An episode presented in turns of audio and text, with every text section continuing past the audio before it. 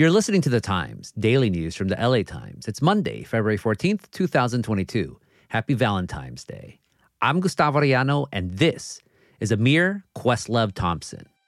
Back when I was teaching at NYU, um, you know, my students were rather young, and you can't take for granted that they know what a thriller is or who run or DMC is. It's like, all right, boomer, like what's important this week? Public Enemy, great, okay you know, how do you make this resonate with them? That this is just not another history film about old people in their time. Suddenly, once George Floyd comes to the conversation, I'll just say that you really truly couldn't tell what was real on television and what was our film footage. It was interchangeable. The film footage Questlove is talking about, it just earned him an Oscar nomination. The Roots drummer and music legend sifted through 40 hours of archival footage of the 1969 Harlem Cultural Festival for his film. It was a festival where legends like Nina Simone and Stevie Wonder performed in the same summer as Woodstock. And he used that festival footage to put together his debut documentary, Summer of Soul, which was released last year. The film is now in the running for Best Original Documentary at this year's Oscars, so today, we're airing an episode with Questlove from our sister podcast, The Envelope. And we know you're going to love it, so yeah, think of this as your heart shaped box of See's candies on Valentine's Day. A gift from us at the Times to Ustedes.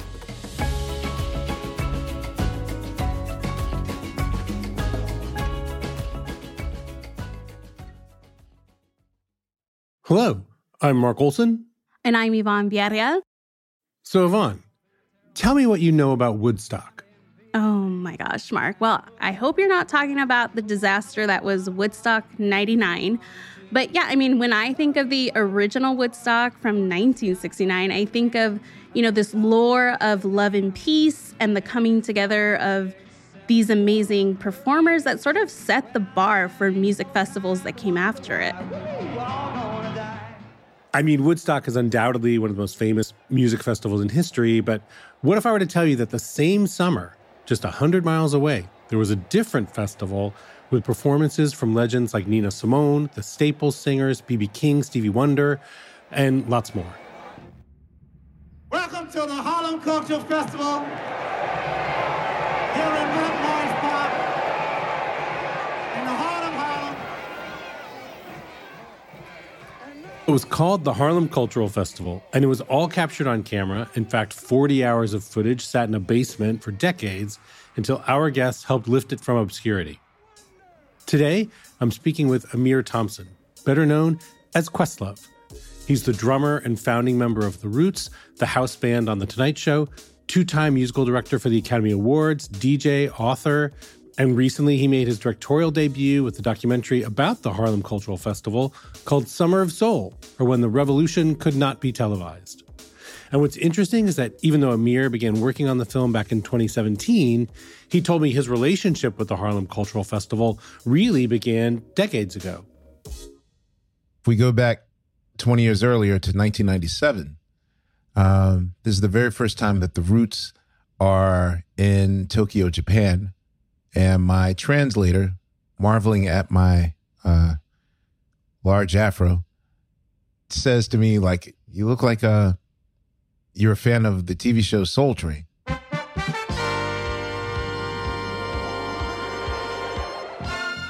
I say, uh, yeah, absolutely. I'm obsessed with that show. I grew up with it. And she says, um, I got to take you to the Soul Train Cafe. I was like, wait, there's a Soul Train Cafe in Tokyo, Japan? And it's like a theme restaurant. You know, they have uh, all of these television monitors, and the table I'd be sitting at was showing footage of Sly and the Family Stone at the Harlem Cultural Festival. At the time, I didn't know it was the Harlem Cultural Festival. You know, it's called the Black Woodstock, like that fabled Black Woodstock concert with Stevie Wonder and Sly and the Family Stone and da da da da. 20 years later, David Dinerstein and Robert Fyvolent came to me and uh, I snuck to the next room and started calling people on the phone like, yo, you ever heard of Black Woodstock? No, I never heard of it. Really? You know, like I wasn't convinced that it happened. I didn't believe them. Um, I just thought they were trying to game me for some good Fallon tickets or something. I was like, right. And then they came back the next time with 40 hours of footage, like in a hard drive. Like, here, look at this. And that's when it got real. It was heart melting and overwhelming and scary and awesome at the same time. And tell me a little bit more about when you you watched that footage for the first time. I mean, 40 hours is a lot. You know, I always give the example. I love peanut butter Cap'n Crunch more than anything on earth.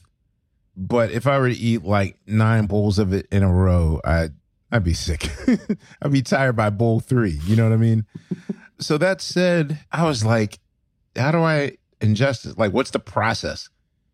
So what I would do is I, I have a special hard drive that hooks up to all the screens in my house. Also, I can view it at work, in my dressing room, in my studio. And if I want to look on my phone, I could do the same thing. So for five months straight, I just kept this thing on constant 24 hour loop. Even when I was asleep, wake up, look at the tel. Oh, damn. Okay, write that down. I had 30 of those by month five and then felt like I had at least a foundation to tell a story. It had to give me goosebumps. That's the important thing. What were you looking for? Like, what was kind of the wow factor that, that you wanted from those performances? The very first thing that, like, was on the loop was Gospel Day. happy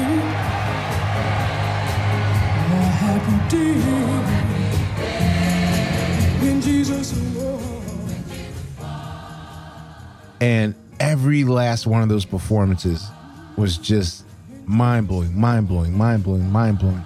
I also do things backwards. Whenever I do any project, my first question is, what do you want the audience walking away with, like in their stomachs?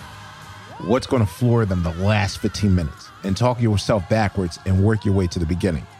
But when I got to Mahalia Jackson and and, and uh, Mavis Staples,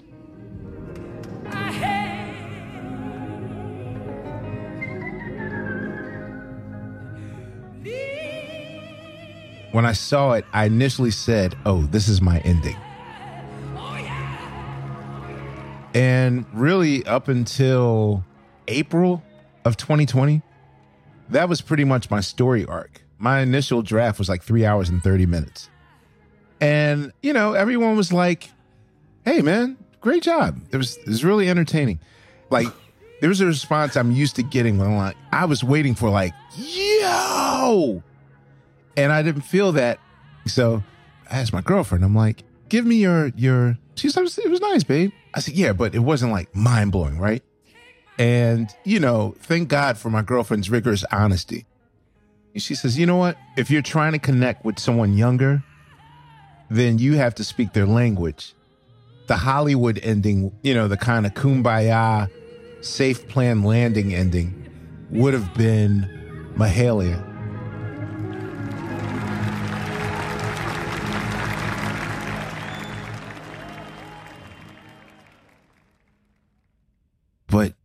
What's happening right now in the world is more like Nina Simone. She said, I guarantee your, your film's going to feel way different if you make that switch. And soon as we made that switch, then suddenly it was a whole nother movie.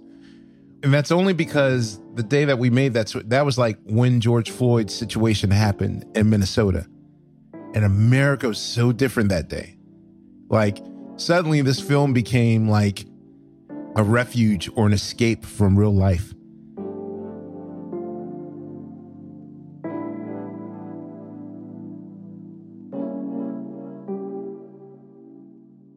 We'll be back with Questlove right after the break.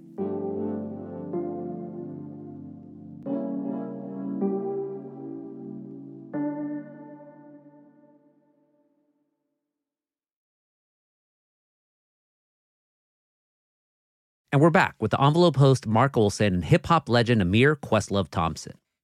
And you, you just mentioned that your your girlfriend in this note that she gave you that she mentioned that if you want to connect with younger people to sort of reframe the story. And was that part of the goal for you? Like, did you want this movie to be connecting to a younger audience?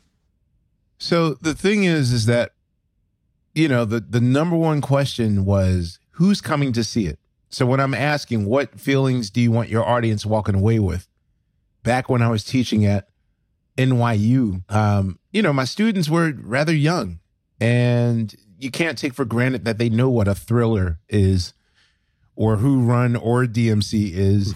it's like, all right, boomer, like what's important this week? Public Enemy, great, okay. You know, how do you make this resonate with them? That this is just not another history film about old people in their time. Suddenly, once George Floyd comes into the conversation, I'll just say that you really truly couldn't tell what was real on television and what was our film footage. It was interchangeable.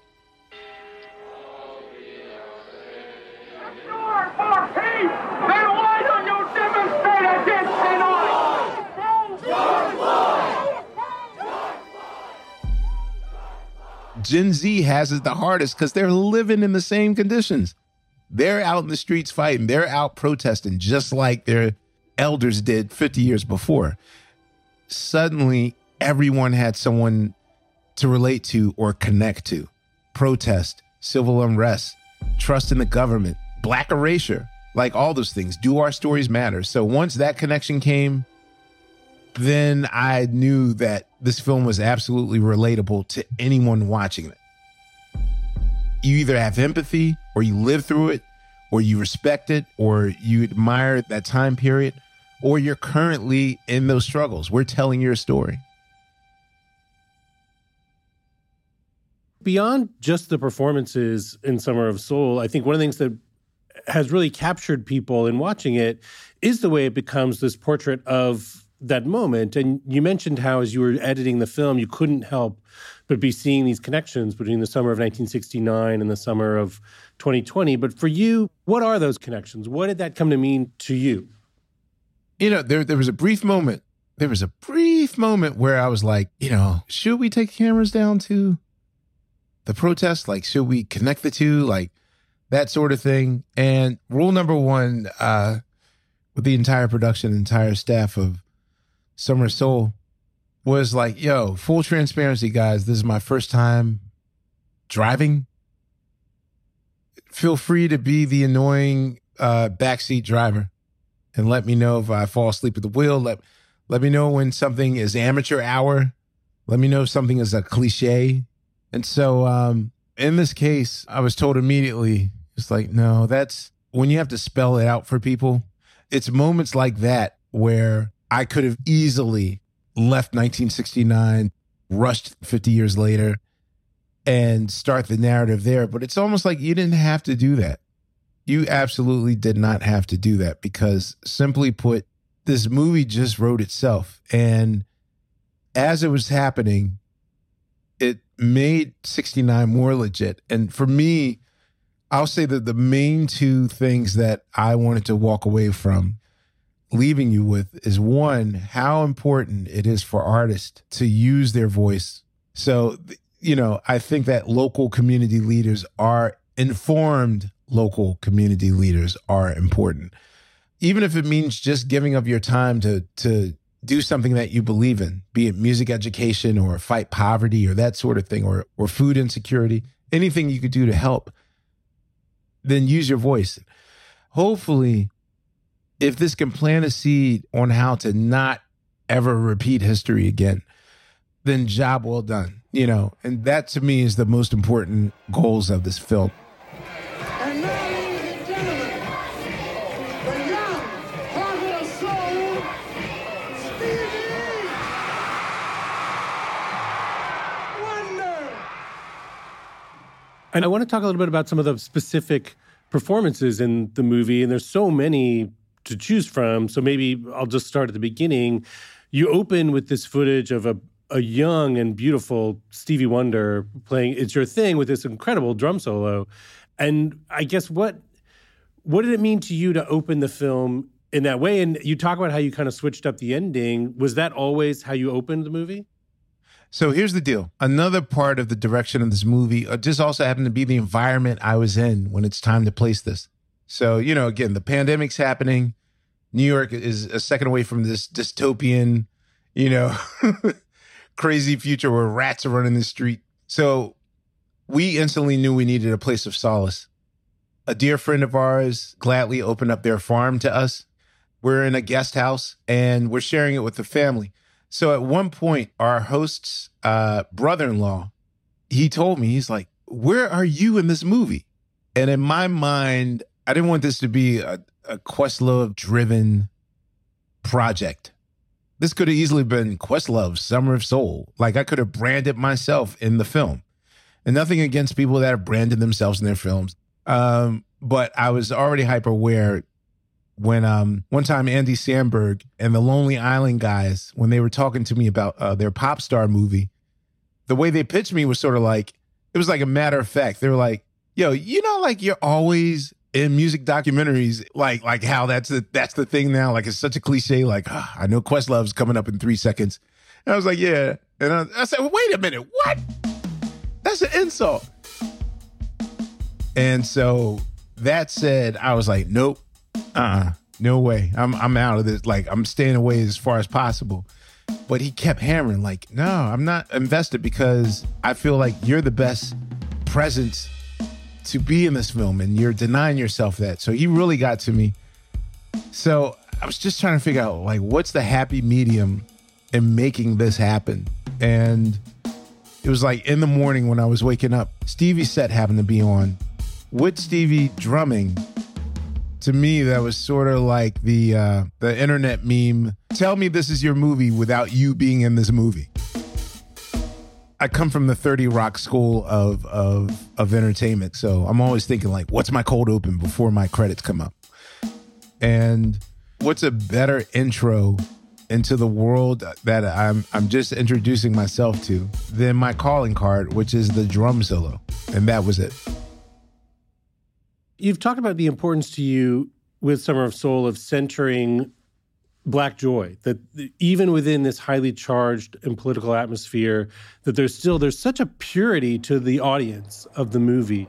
I remember being with my family walking around the park and as far as i could see it was just black people.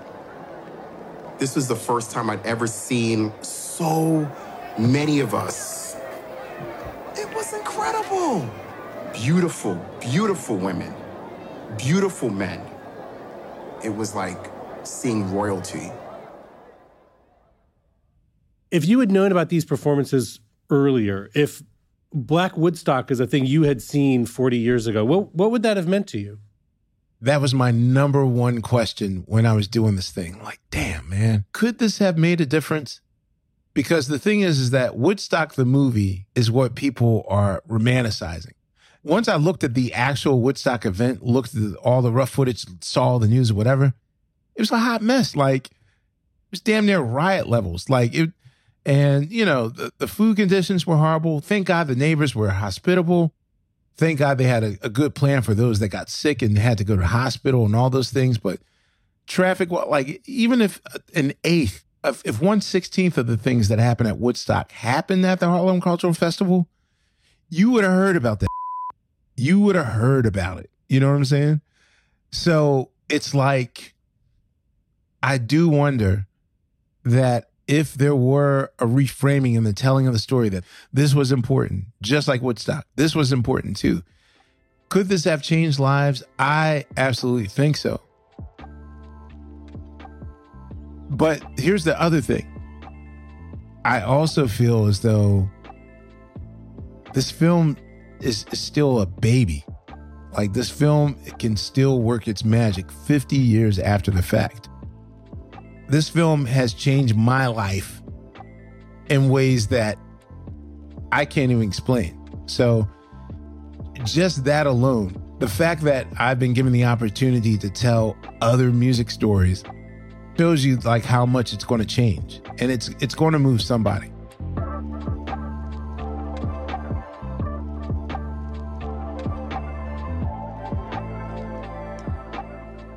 We'll be back after a quick break.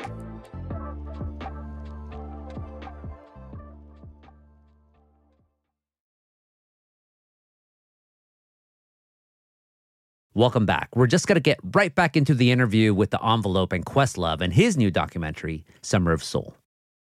As someone who wears so many hats, I mean, you do so many different things. Did you find moving into this role as director, as filmmaker, comfortable? Did it take some getting used to? Like, how did you find that that process of becoming a filmmaker? This is the thing. It's like there's a whole nother story here, which is sort of like the evolution of Amir Thompson. Because in my life, I'm noticing that whenever the zero year hits 10, 20, 30, my major pivot always starts on the zero year. Like when I was 10 years old, imagine trying to explain to your friends, like, what a Radio City Music Hall is and why you're going there to play drums with your dad. Like, I'm 10 years old leading a band of 11 of cats that were like born in in the 30s and 40s and okay here's here's the string charts. When i'm 20 um you know letting your dad down letting him know that you're not going to go to Juilliard and you're going to try to give this music thing a try. He busted his behind, putting you in the best schools ever and now you tell him that you want to turn your life of classical music study behind so that you can rap with that hoodlum Tariq. And in my 30s, my pivot was like, well, I, like, I love the roots. I do, but I got friends I want to work with too. And I want to work on Erykah Badu and D'Angelo's record. And I want to work with Common and I want to work with other people. Let me see if I play well with others. I'm coming back. And then 40, wow, we finally got to the mountaintop financially to constantly live in a tour bus for 230 days out the year, doing every festival, every jam circuit, every club, every theater, every show, every continent. It's like we finally get to a place of like safety and satisfaction. And then we're getting a call from Jimmy Fallon about what do you guys think about being a late night band on a television show? I'm like, who in their right mind would turn their backs on making 20,000 a night every night, especially when your life was like, okay, here's your per diem, here's your per diem, here's your per diem, to just give it all up to become Paul Shaffer or Doc Severinsen, it was such a risk. But that's what happened at 40. And this, I'll say, is the biggest pivot of them all. Unlike those other times, this is the first time I had to do this like by myself and doing something I, I never studied or went to school for, at least with the other things. Like I have nuanced experience. And so in the beginning it was very hard. I tried honestly to get rid of it. Maybe the first two months. Like let, let me just be producer. How about I be executive producer and I'll do some interviews for you guys and you know, I'll do like I did with Hamilton. You know, I'll do some press and da da da da. Because the thing was, this wasn't a concert film. The second that I saw that this is me restoring history, I was like, oh man, you only get one chance to go to bat and hit a grand slam. Because if you don't, like if you mess up black people's history, you'll never live this down. And I, I was just in my head for two months about it. And, you know, finally, again, my girlfriend was just like, get over yourself. This is bigger than you. This is history. This is your chance to correct something you know you care about. You know you're the person to tell the story. Mm-hmm. In the introduction to your your recent book, Music is History, you talk about the connection between specific songs and sort of larger currents of like a historical moment. And that feels really similar to your approach in Summer of Soul, the kind of zooming in and zooming out of what the Harlem Cultural Festival meant. Do you see that connection? I mean, do you feel like that sort of approach that you have in the book is the same one that you brought to the movie?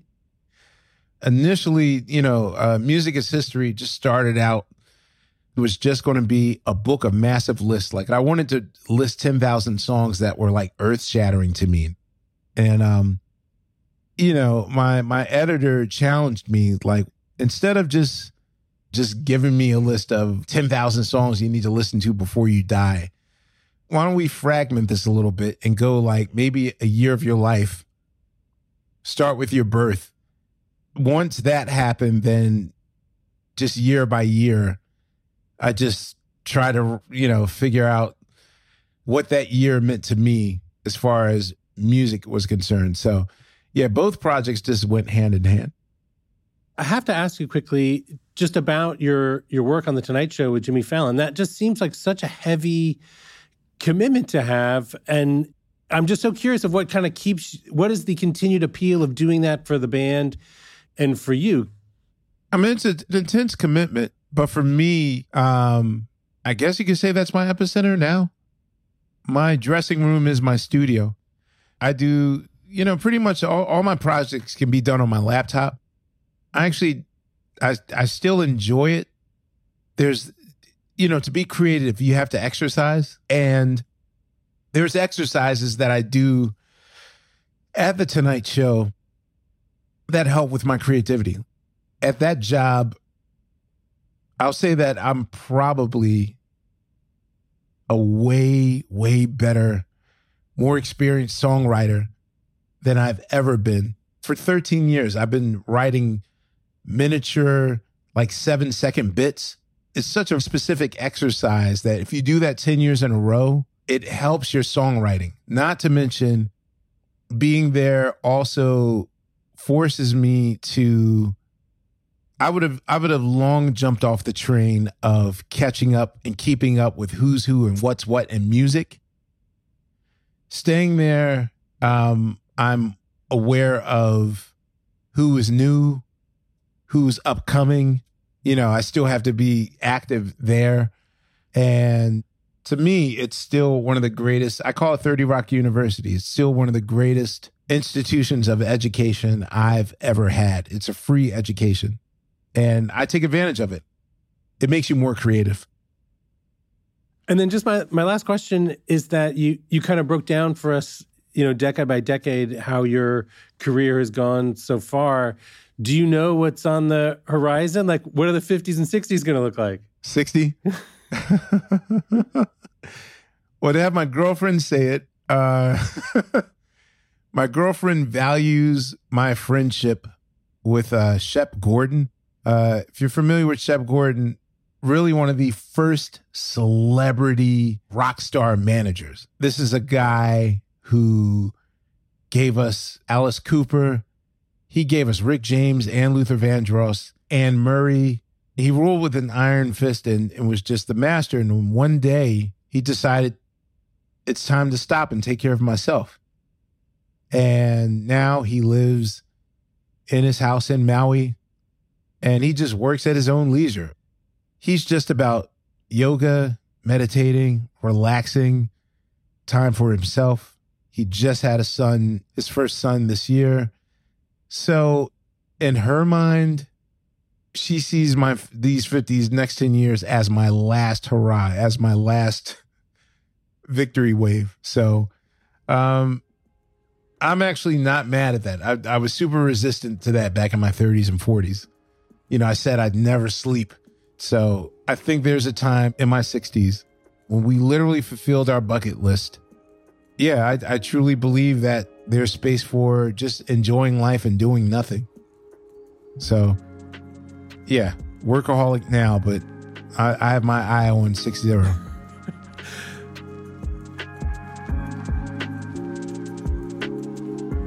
And that was Amir, Questlove Thompson, talking with the envelope's Mark Olsen. Find and subscribe to our sister podcast on Spotify, Apple, or wherever you listen.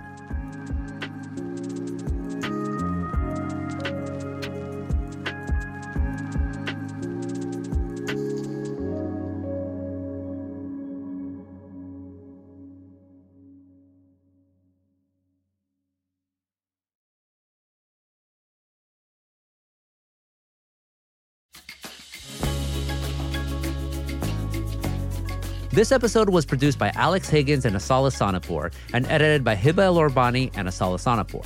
The engineer and composer is Mike Heflin. Special thanks to Jasmine Aguilera, Shani Hilton, Clint Schaff, Tava Weinstock, Amy Wong, Chris Price, Ross May, Patricia Gardner, Jeff Berkshire, Alina Howe, and Matt Brennan. And that's it for this episode of The Times, daily news from the LA Times. Tomorrow, we're back and we're going to explain how your expensive lattes are part of the newest labor movement. Our show is produced by Shannon Lin, Denise Guerra, Kasia Broussalian, Ashley Brown, and Angel Carreras. Our engineer is Mario Diaz. Our editor is Kinsey Moreland. Our executive producers are Jasmine Aguilera and Shani Hilton. And our theme music is by Andrew Eapen. Like what you're listening to? Then make sure to follow The Times on whatever platform you use. Don't Make Us to Puchia Podcasts. I'm Gustavo Arellano. We'll be back tomorrow with all the news and desmadre. Gracias.